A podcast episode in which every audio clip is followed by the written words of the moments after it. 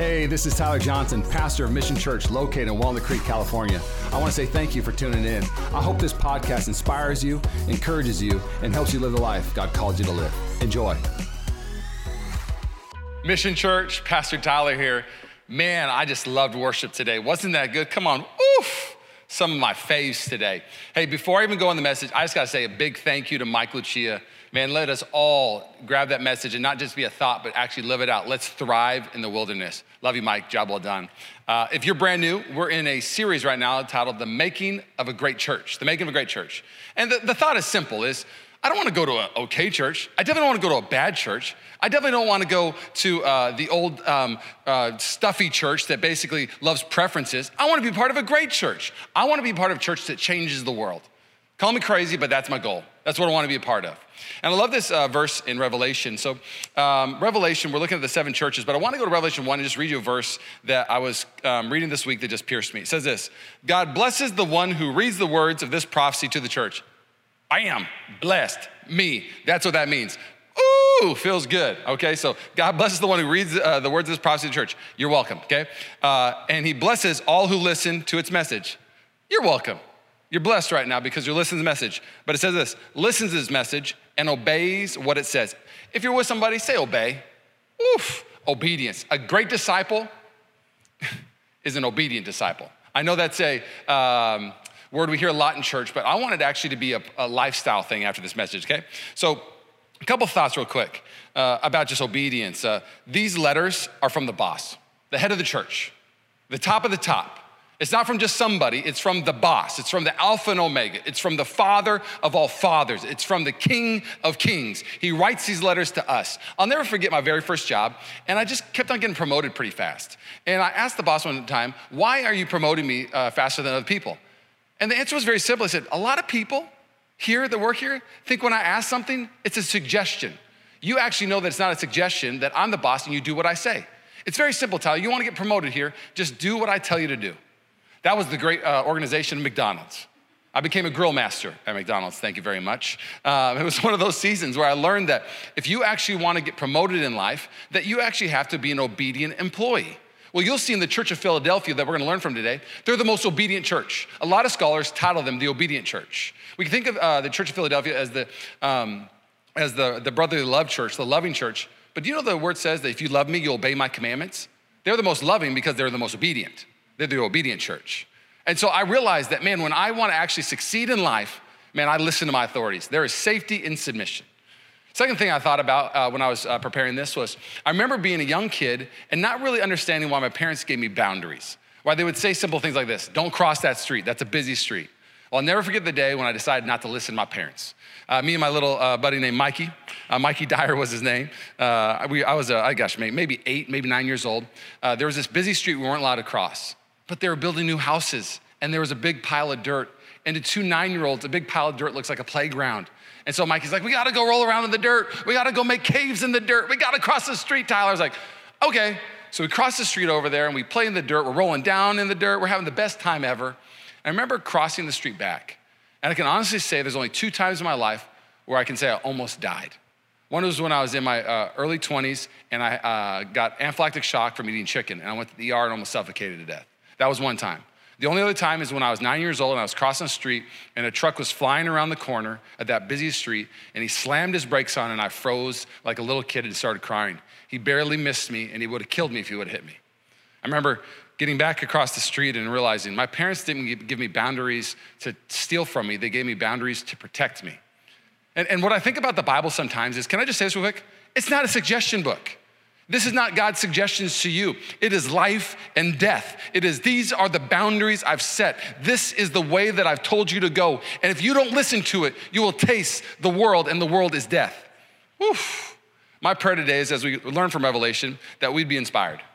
Because the, the reality that we're gonna learn from uh, Philadelphia is they're the greatest of the seven churches. They're the greatest of the seven churches. Do you know that they're the only one that doesn't have like a, um, a charge of or a warning? God just basically celebrates them the whole time. All the other churches, there's this warning stop, repent, turn around. Philadelphia, they don't need to turn around, they're going the right direction. They don't need to repent. They're worshiping the right God. They don't need to repent. They love God and they love people. This is an amazing church. It's the greatest church. Why are they the greatest church? Now, uh, a couple things that I think would be fun to uh, tell you is just some fun facts. So these are for the uh, Bible nerds. If you're a Bible nerd, these would be fun facts. Ready? Uh, the Church of Philadelphia was lo- uh, located on the eastern side of basically Europe and Asia. It was the gateway, um, you could say. It was a significant city. Uh, it was a, a city that was known for wine. So it's kind of like Napa. It was like like famous wines would come out of there. They had ash for soil, so they had amazing vineyards, they had amazing wine. But the other thing they called it was Little Athens. It wasn't a city, it wasn't a suburb, it was a hybrid. It was a significant place.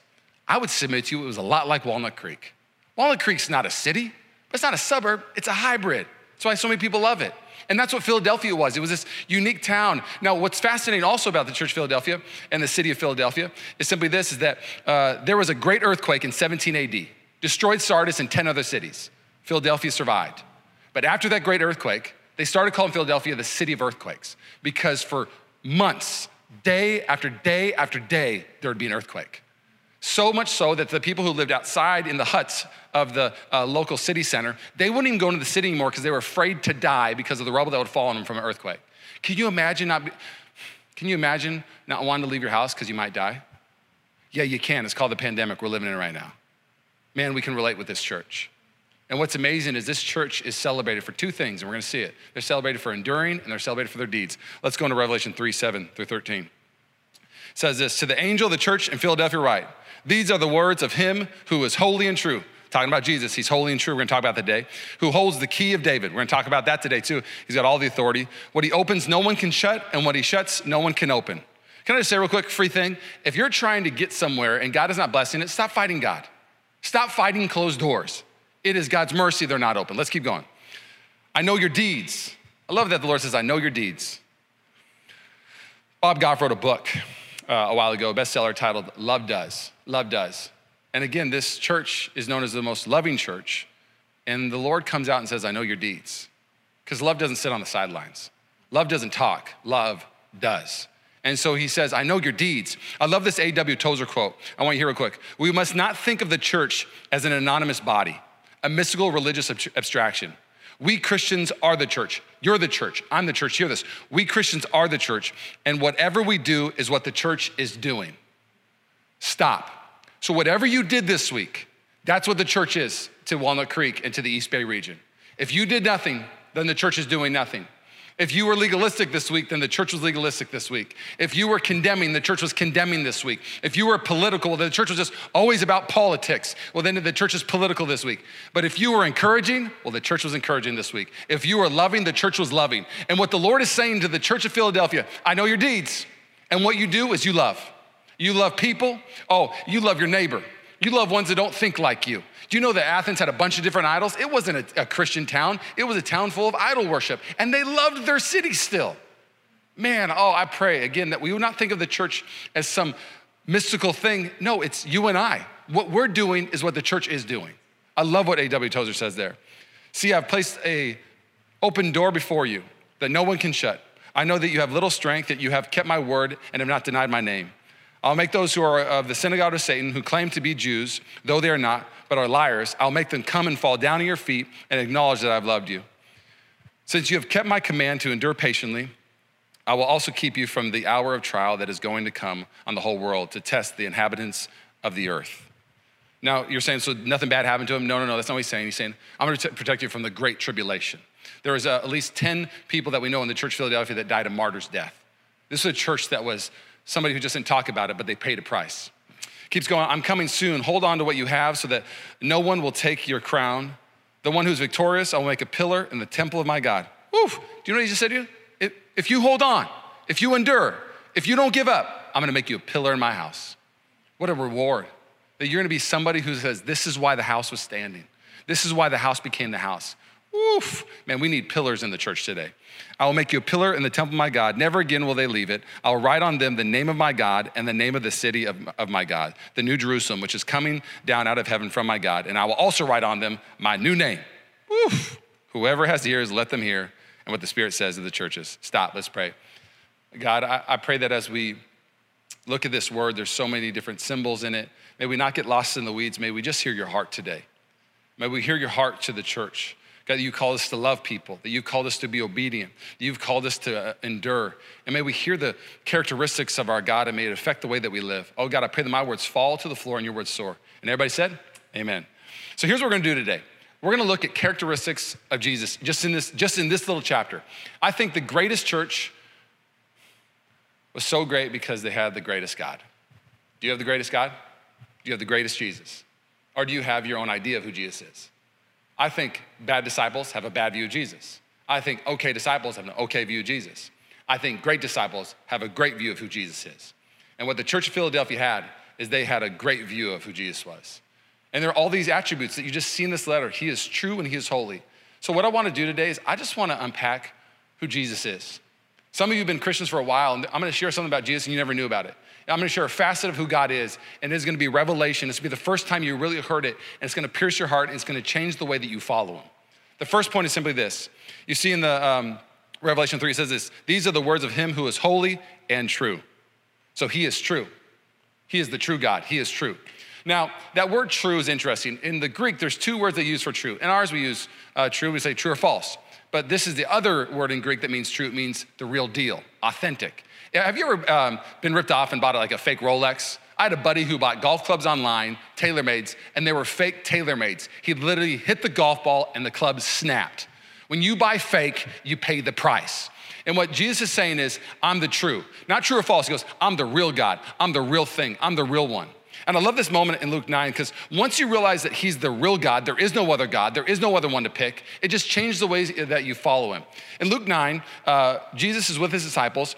And if you know anything about Luke, Luke was a Gentile and he was a doctor. And God uses him surgically to uh, basically write the Gospel of Luke because the first eight chapters just lands on who is God.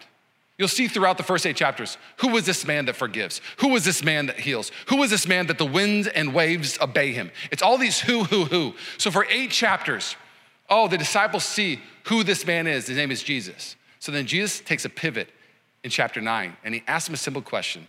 And here's what he says Once Jesus was, uh, once when Jesus was praying in a private and his disciples were with him, he asked them, Who do the crowd say I am? Time out there is always going to be a crowd with an opinion of who Jesus is. We don't listen to the crowd of who Jesus uh, is. We don't listen to the crowd. We listen to the Word of God. We listen to proven disciples. And so here's, here's what they say. They replied, Some say John the Baptist, others say Elijah, and still others that one of the prophets of long ago has come back to life. Man, we have so many opinions in the world of who Jesus is.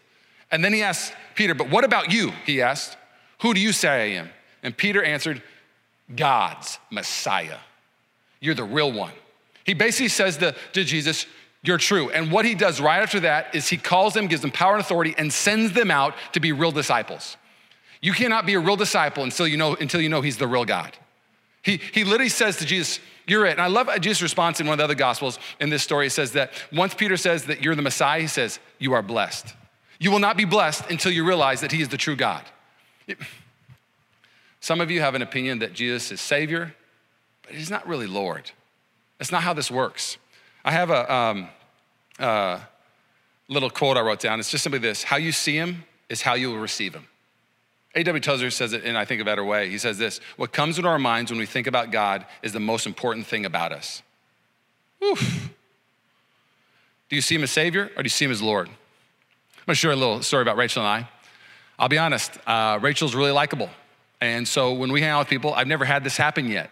But I'll say this is if I was hanging out with somebody and they said, hey, you should come hang out Friday night. We're gonna do a game night. Okay, uh, I'm, I'm down, but don't bring Rachel. We don't like Rachel too much. Can you just keep her at home?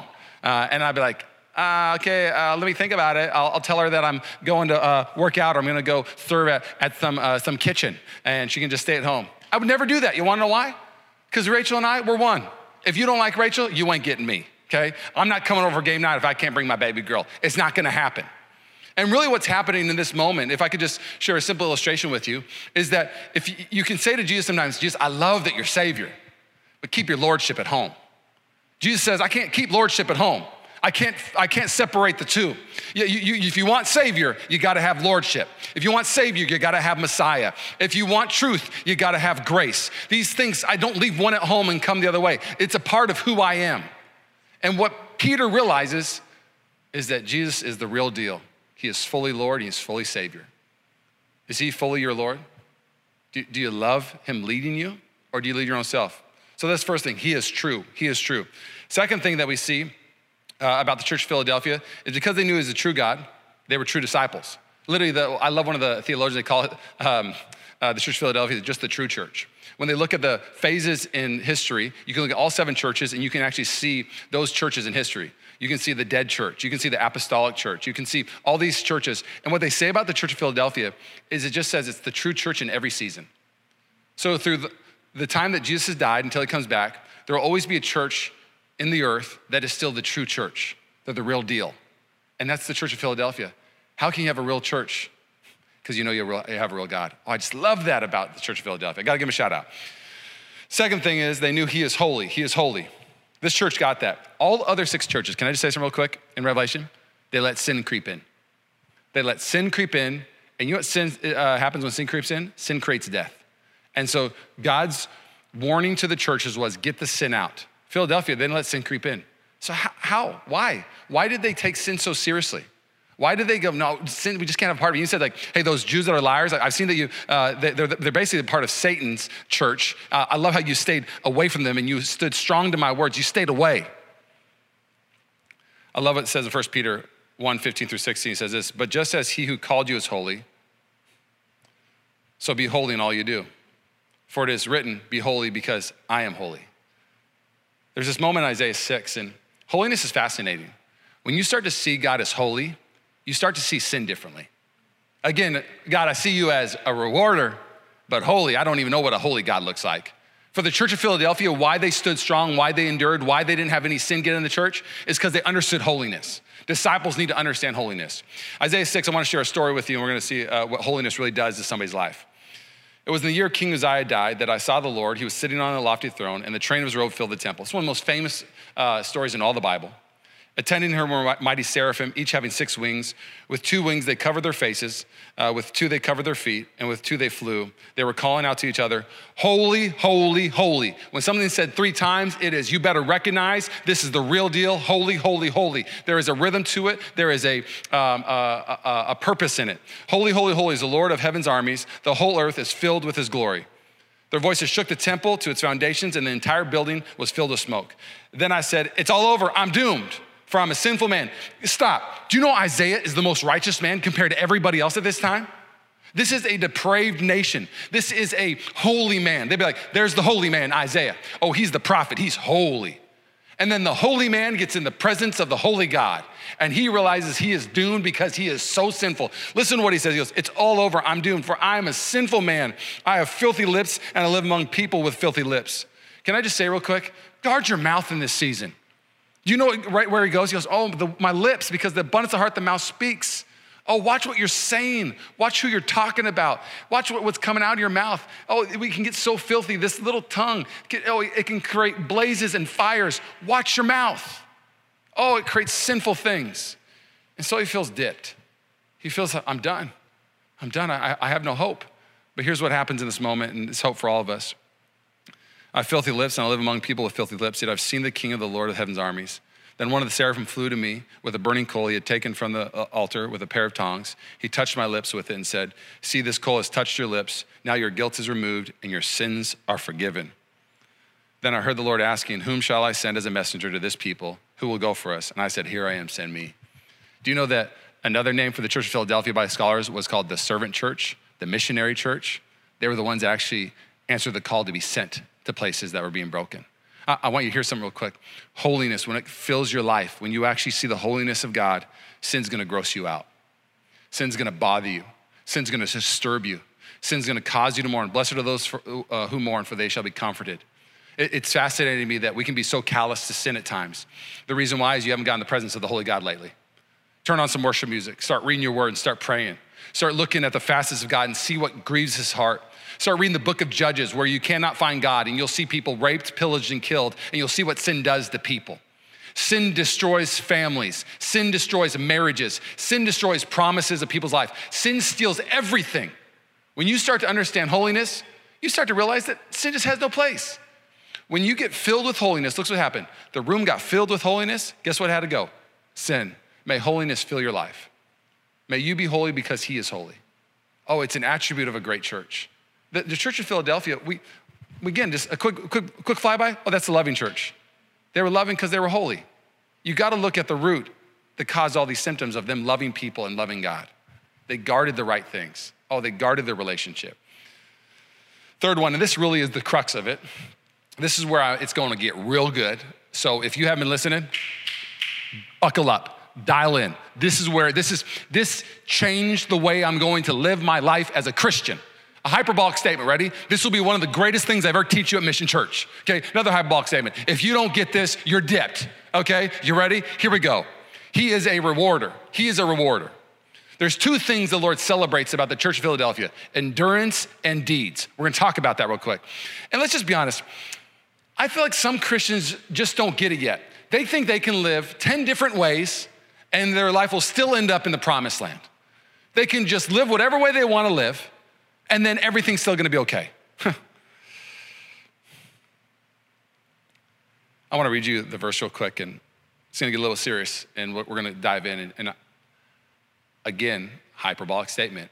This is one of the greatest things I've ever seen in my life in scripture, at least for myself. Maybe it hit me because I need to do it more, but maybe this is for somebody else today too. Here we go. I know your deeds. See, I've placed before you an open door. That word open door, you got to understand the context of what he's saying, even. Open door at that time meant great opportunity. Paul uses open door in Corinthians a couple times in Colossians. It's a phrase, it doesn't mean just any open door. It's God saying, You've been experiencing a bunch of closed doors, but I've seen you stand strong. I've seen your endurance. I've seen you still love. I've seen you. The word endurance in here, I've taught on this. It's the Greek word super standard. It's a hyper standard, saying like, no matter what, I'm not moving. The greatest endurance we've ever seen is on the cross. No matter what, Jesus was not moving. He was gonna pay the price and he was gonna forgive. He was the super standard of all super standards. So you have this church, and he's saying to the church, I know your deeds. I've placed before you an open door that no one can shut. I know you have little strength. You have kept my word and have not denied my name. Oh, the people that you don't feel you're very strong, man, God can work with you. This was a small church. Little strength, literally, was talking about is they're small in number. They weren't the overpowering group in the city. You could say maybe a church like Mission Church of 800 in a Bay Area of 10 million people. We're not outnumbering them. We're a little church. We have little strength right now in this region. It says, Those of little strength, you have not denied my name. Since you have kept my commands to endure patiently, I will also keep you from the hour of trial. He's saying, Not only will I uh, uh, give you an open door, but I'm going to protect you. I'm, go- I'm going to be at your aid. Let's talk about endurance real quick. The Church of Philadelphia, if you look at their history, this is right before the, uh, the time they walk basically into their moment of being influential in this city, where they start to do amazing things. Now, what I find ironic or fascinating about this is the way that you steward closed doors will affect your open doors. I, I wrote this down as, as a quote How you endure this season will affect how you enter the next season. Can I just say something real quick? How you endure singleness will affect how you enter marriage. I, I, I, how you endure finances is how you'll enter your next season of blessing financially. These are all biblical principles. How you endure offenses, how you endure betrayals will affect how you enter the next season of relationships. Have you ever seen somebody who, not, who did not endure offense well and they entered a new season at church? They bring poison and bitterness with them. And what this is showing me, you, let me show you, let me put it this way. Christians too often try to put a Christian bow on everything. They try to put a Christian bow just on every single part of their life, and it just doesn't look like that in the Bible. Show me the Christian bow on Saul's life. Saul couldn't steward his seat well, and it cost him his life and his family life. He died. Where's the bow on that? I cannot tell you where the bow is. I, I, will be honest, I, I, hear this verse a lot from Christians, and it's a great verse. God works together all things for the good of those who love him. Well, okay, well, what is love? If you love me, you'll obey my commandments. God works together all things for the good of those who obey him, who actually endure for him, actually stand strong for him, who do the deeds they called. I, I, I got to tell you something real quick. You, you love the Savior, but do you love following him? Do you love saying no to the world? Do you love worshiping him and nothing else? Because the reality is, is that if you decide to date just anyway, why do you think you're actually going to reap the fruit that God has for you?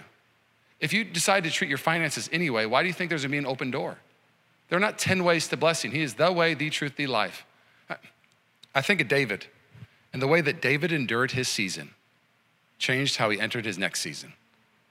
Well, is endurance really that important? Ask the Israelites. No endurance, no entering. No endurance, no entering. They had no endurance for the, for the journey, and what happened? They never entered the promised land. To everybody listening today, I want to hear something real quick. If you don't have endurance, start praying for it. If you don't have endurance to actually say no to this world, start praying to be a super standard. If you don't have endurance to say no to just some guy, be praying, no, God, don't let me just say yes to just any guy. May I actually understand that you're the one. Do you know that I steward my singleness pretty darn well? You know that Rachel stewarded her singleness pretty darn well? I'm just, I, I gotta break a little bit. You ready? I'll never forget I'm single, I'm in my apartment, I'm watching Friends by myself. I just went and got some kind of fast food and went and got a blockbuster movie. I was gonna watch Friends and then watch a movie. And I remember sitting there by myself and just telling the Lord, Lord, if this is all I have, I have more than enough.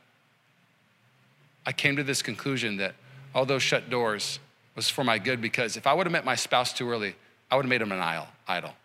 Oh, I, I the, date, the dating relationships that I was in in my early 20s and just throughout my life, I just, I made the girl an idol to complete me.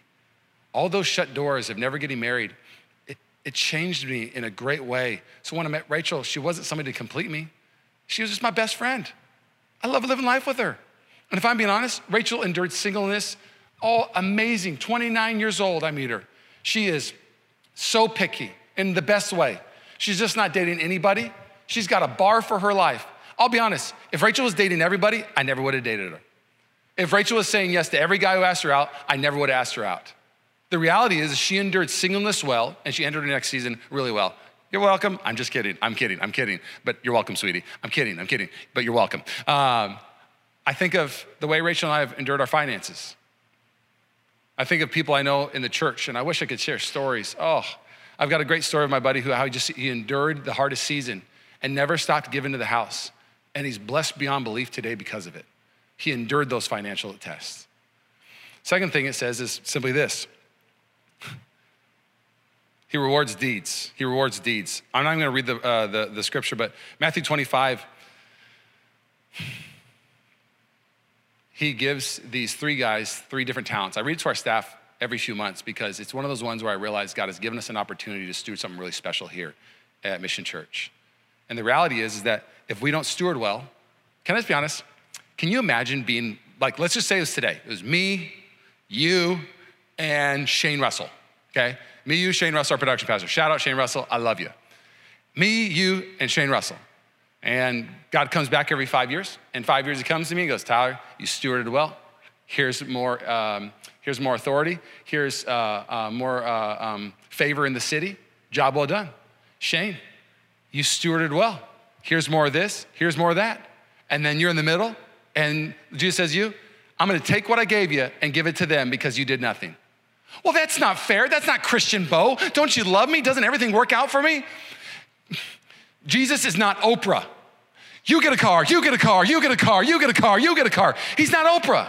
God cannot be mocked. You reap what you sow. It's fascinating to me that Christians think that they can live any way in their life and reap the promises of God.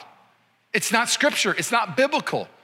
A great disciple knows he's a rewarder, and they know that rewarding comes from endurance. So, how do you endure? How, how do you steward well? It's the next one. You know that he's in charge. You know that he's in charge. It says this in Revelation 3 7. Who holds the key of David? What he opens, no one can shut, and what he shuts, no one can open. I love that. Who holds the key of David? Now, um, we're in our new venue. I'm a little hot, so forgive me. I, should, I, gotta, get pre- I gotta get a preaching rage next time. I'm gonna pat myself out, put a little Chase Wiggins put on my shoulder right here. Shout out Chase Wiggins. Um, the key of David. Again, you got to know cultural context. You got to know what he's saying. Now, the key of David, you see in the Old Testament, the key that, to the treasury, but really, it's, it, let's just depict it. It's like a key to a house. Now, this key, we picture our houses today with one front door. You open the door, and then you're in the house. But the houses back then, there were no windows even. There wasn't even a front door really to lock, but there was a linen closet to lock. There was a treasury to lock. There was a pantry to lock, so you lock up the food. Everything was locked in the house. Not one thing, everything, because people could easily get in your house, so you had to lock it up. And what the key of David is representing is I've got the authority to everything. To the treasures of heaven, I've got the key. To the provision of life, I've got the key. To every door that you want to walk through, I've got the key. And some of you, you don't know how to steward shut doors very well. You don't know how to steward a door that is just not opening for you because, bottom line, you don't know who's in charge. I, I want to use an illustration. I'm not going to brag about myself in this one. I'm going to brag about Jesus. There's a moment where Jesus gets a slam door shut right in his face. It's in the garden. Jesus is praying to the Lord because he knows he's going to have to pay for everybody's sin. And it really, if I could just put, it this way, it's the moment where he comes to this moment goes, okay, I'm gonna, I'm gonna taste the wrath of sin. This is going to be the worst thing that anybody could ever go through. So he goes and knocks on a door to get out of it, if you will. He says, Lord, can you take this from me? Can there be another door? Can we go, can I go, is there a different route? Can I, can I go through this door? He knocks with prayer. And his posture afterwards, knowing that the door's not gonna open, he says this, it's very uh, famous scripture, not my will, but thy will be done. You wanna know why you should be able to trust your God with shut doors and him being in charge? Is he's dealt with shut doors also. And the doors that he dealt with led to the greatest sacrifice and the greatest victory of all time to those who are victorious. What an interesting tie in. Christianity is interesting. People suffer for so many different reasons, and we try to process suffering and we try to put a bow on suffering. There are what I call the romantic Christians. Romantic Christians say yes to Jesus and think that there's never gonna be suffering. Well, I've said yes to Jesus, no suffering, and they romanticize Christianity. That's just not the Bible. They're suffering. Then there's the Stoic Christians. I'm gonna, I'm gonna suffer, but I'm not gonna let anybody know I'm suffering. I'm gonna, I'm gonna keep on going. And when suffering happens, I'm just gonna grit my teeth and get right through. That's just what suffering is. Just, you gotta grit through suffering. I'm gonna, be, I'm gonna be tough. And then there's the suffering that the Church of Philadelphia did and the suffering that Jesus did. We don't romantically suffer, we don't stoically suffer, we suffer with hope. We're the, we're the only religion, if you will, that suffering actually serves a purpose in our life. That suffering isn't the period in our book. It's not the period, it's the setup. Jesus' suffering on the cross was the setup of all setups. The, the, the reality of when you get a shut door because a relationship doesn't work out, a promotion doesn't work out, you have to believe. God, you said it, that if you open a door, there's no way that person can shut it. God, there's no way that person can shut that door. If I'm supposed to have the promotion, there's nobody who could stop that promotion. You're the only one that opens up the door to promotion. But if it's shut, it's, it must be you. It must be you, God. There's no way that somebody who's supposed to be the one that doesn't work out, there's no way that it can't be it. If God opens the door and He brings favor in your life and He brings that relationship in your life, then it's supposed to work out. But if it doesn't work out, it's a shut door, move on. But the reality is, is a lot of people can't deal with endurance and deeds because they don't know who's in charge. Nobody's caused you more pain than you. I know you don't like it. I'm gonna say it again because you don't like it. Nobody's caused you more pain than you. You're the one who's made the most worst decisions in your life because you've acted like God. You've tried to be in charge of your life. You've tried to do things that you shouldn't have done. You've tried to get through doors that God kept shut. You've tried to justify doors that you're walking through or sliding across, and you got to stop doing it. Man, thank God for shut doors. I think of this season of my life, and Rachel and I, of just our big decisions. There's doors that have been shut in our life, and at the moment, I hated it. Oh, I. Do you think Jesus could have had the right to say, How dare you make me not uh, get out of this moment? Why don't you open a door so I don't have to die on the cross? Do you feel like Jesus could have responded that way? No, he, he responded with hope, he responded with obedience. Same with Philadelphia. And for me, I, I want to say the mark of a great disciple is simply this. You ready? A door is shut in your life, and this is how a great disciple responds. You ready? God, thank you for the shut door. Oh, your will be done, not mine. I thought this was the best decision, but you're way smarter than I am. Can I just put it this way? The gardener has the authority over the garden, the artist has the authority over its art. The jeweler has the authority over its jewelry. Can you imagine me walking up to um, Picasso and saying on the painting, you know, I like what you're doing here, but you should put a cool little like basketball uh, hoop in the corner. The artist would be like, you have no, I'm painting a masterpiece. No suggestions, please. No suggestions. My masterpiece is my masterpiece. I, I will shut doors to those suggestions. Oh, my prayer for you uh, to become a great disciple is you would realize that the one that is keeping the door shut for you has experienced shut doors and experienced the great victory of that shut door. Man, let's celebrate shut doors at Mission Church. And the way we endure them, woof, is the way we walk through them. And last but not least, he's a refiner. He's a refiner. See, I've placed before you an open door that no one can shut. I know that you have little strength, yet you have kept my word and not denied my name. It's interesting that the greatest church was the smallest church. We sometimes think great churches are big churches. If we looked with our eyes, what does the crowd say who Jesus is? What does the church with a big crowd say who Jesus is? This church was on the same accord, if you will, of understanding that Jesus was the real one. Now, real quick, let me just say this though, because some people are gonna take this and hold on to it. Small church does not mean great church either. I've been to a lot of crazy small churches, unhealthy, terrible pastors, manipulative, bad with finances, they're preference oriented. They're 70 people not because they're healthy, they're 70 people because you walk in, they've got the way they do things and are not changing, and they're not even biblical. So small church does not mean healthy. Big church does not mean healthy. Healthy means healthy. And Philadelphia was a healthy church. They were refined. I think of Gideon. And Gideon's this fascinating thing where they have a crowd, and God goes, I want you to have victory. You don't have victory with crowds, you have victory with a movement of people that are refined and know where they're going. I, I think of this um, uh, simple thing about our church. I was thinking about Mission Church when I'm processing this. Is Mission Church a great church, God? Like when you look at Mission Church, is it a great church? Does it make you puke like Laodicea? Does it make you like Ephesus? Have we not fallen in love with you anymore and we have, are doing simple things that we shouldn't be doing? Are we like Sardis? Are we the dead church? Are we, are we almost falling asleep and we're dead to all the things we're supposed to be awake to? What are we, God? And I want to say this I really believe Mission Church is a great church. And I think one of the reasons why we're a great church is because we're a baby church, because we are a weak church. I, I, love this about Mission Church. When people showed up to services at Las Lomas or Heather Farm or whatever venue we had, five venues in our first seven months, they didn't show up to a country club they showed up to a construction site. This is literally what happened uh, uh for um, Mission Church. Is when you would show up, you were like, "Oof!" You know what I like about this place? I love their cafe. They got a great cafe. I just love it. You know, their sound system and their, their sanctuary. That's an impressive sanctuary they got there. No, it was Ghettoville to Ghettoville. Trying to, we would have services at Las Lomas and there would be a play in the middle of our stage and we'd have to walk around leaves that they were doing for something. You never showed up to a country club. You're always showing up to the construction site. But here's the challenge to a church like ours. May we never become a country club. May we never, ever become a country club.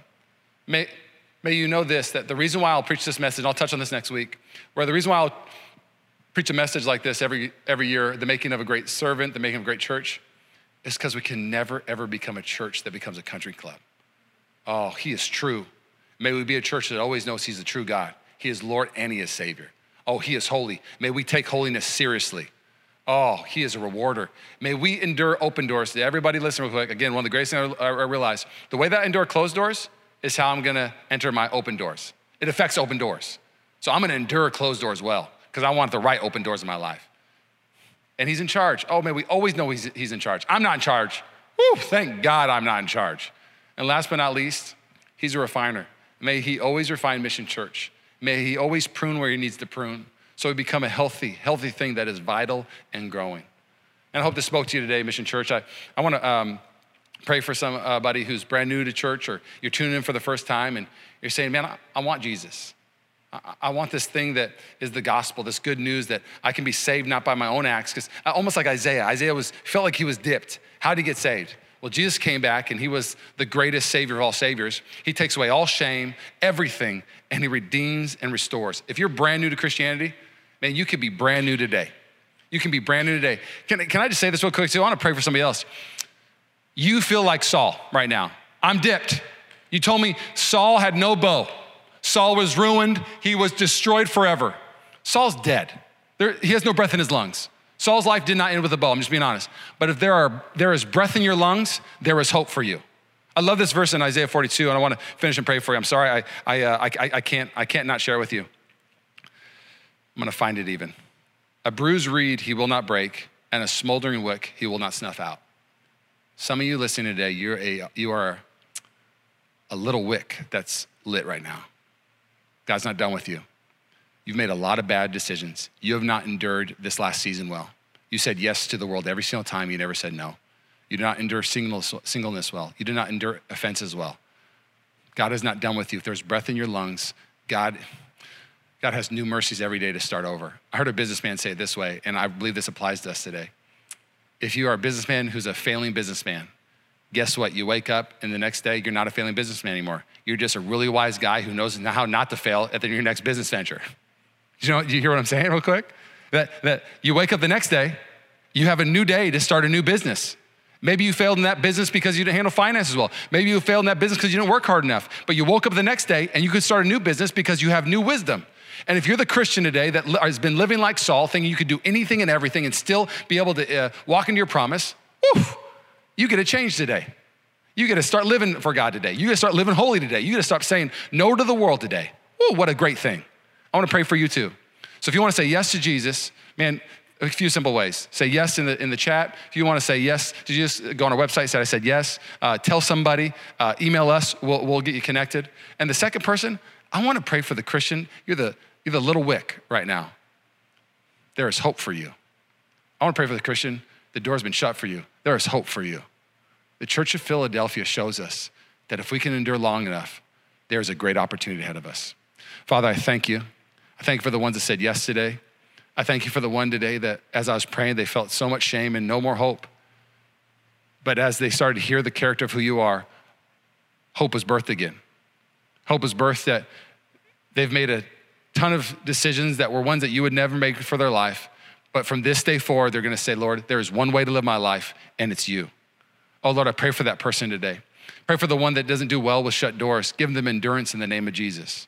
Oh Lord, may we be a church that does. We have great deeds that love does. May we love people this week. Oh Lord, we love you. We love you. And everybody said, Amen. Come on, I'll see you next week. Love you, Mission Church. Take care.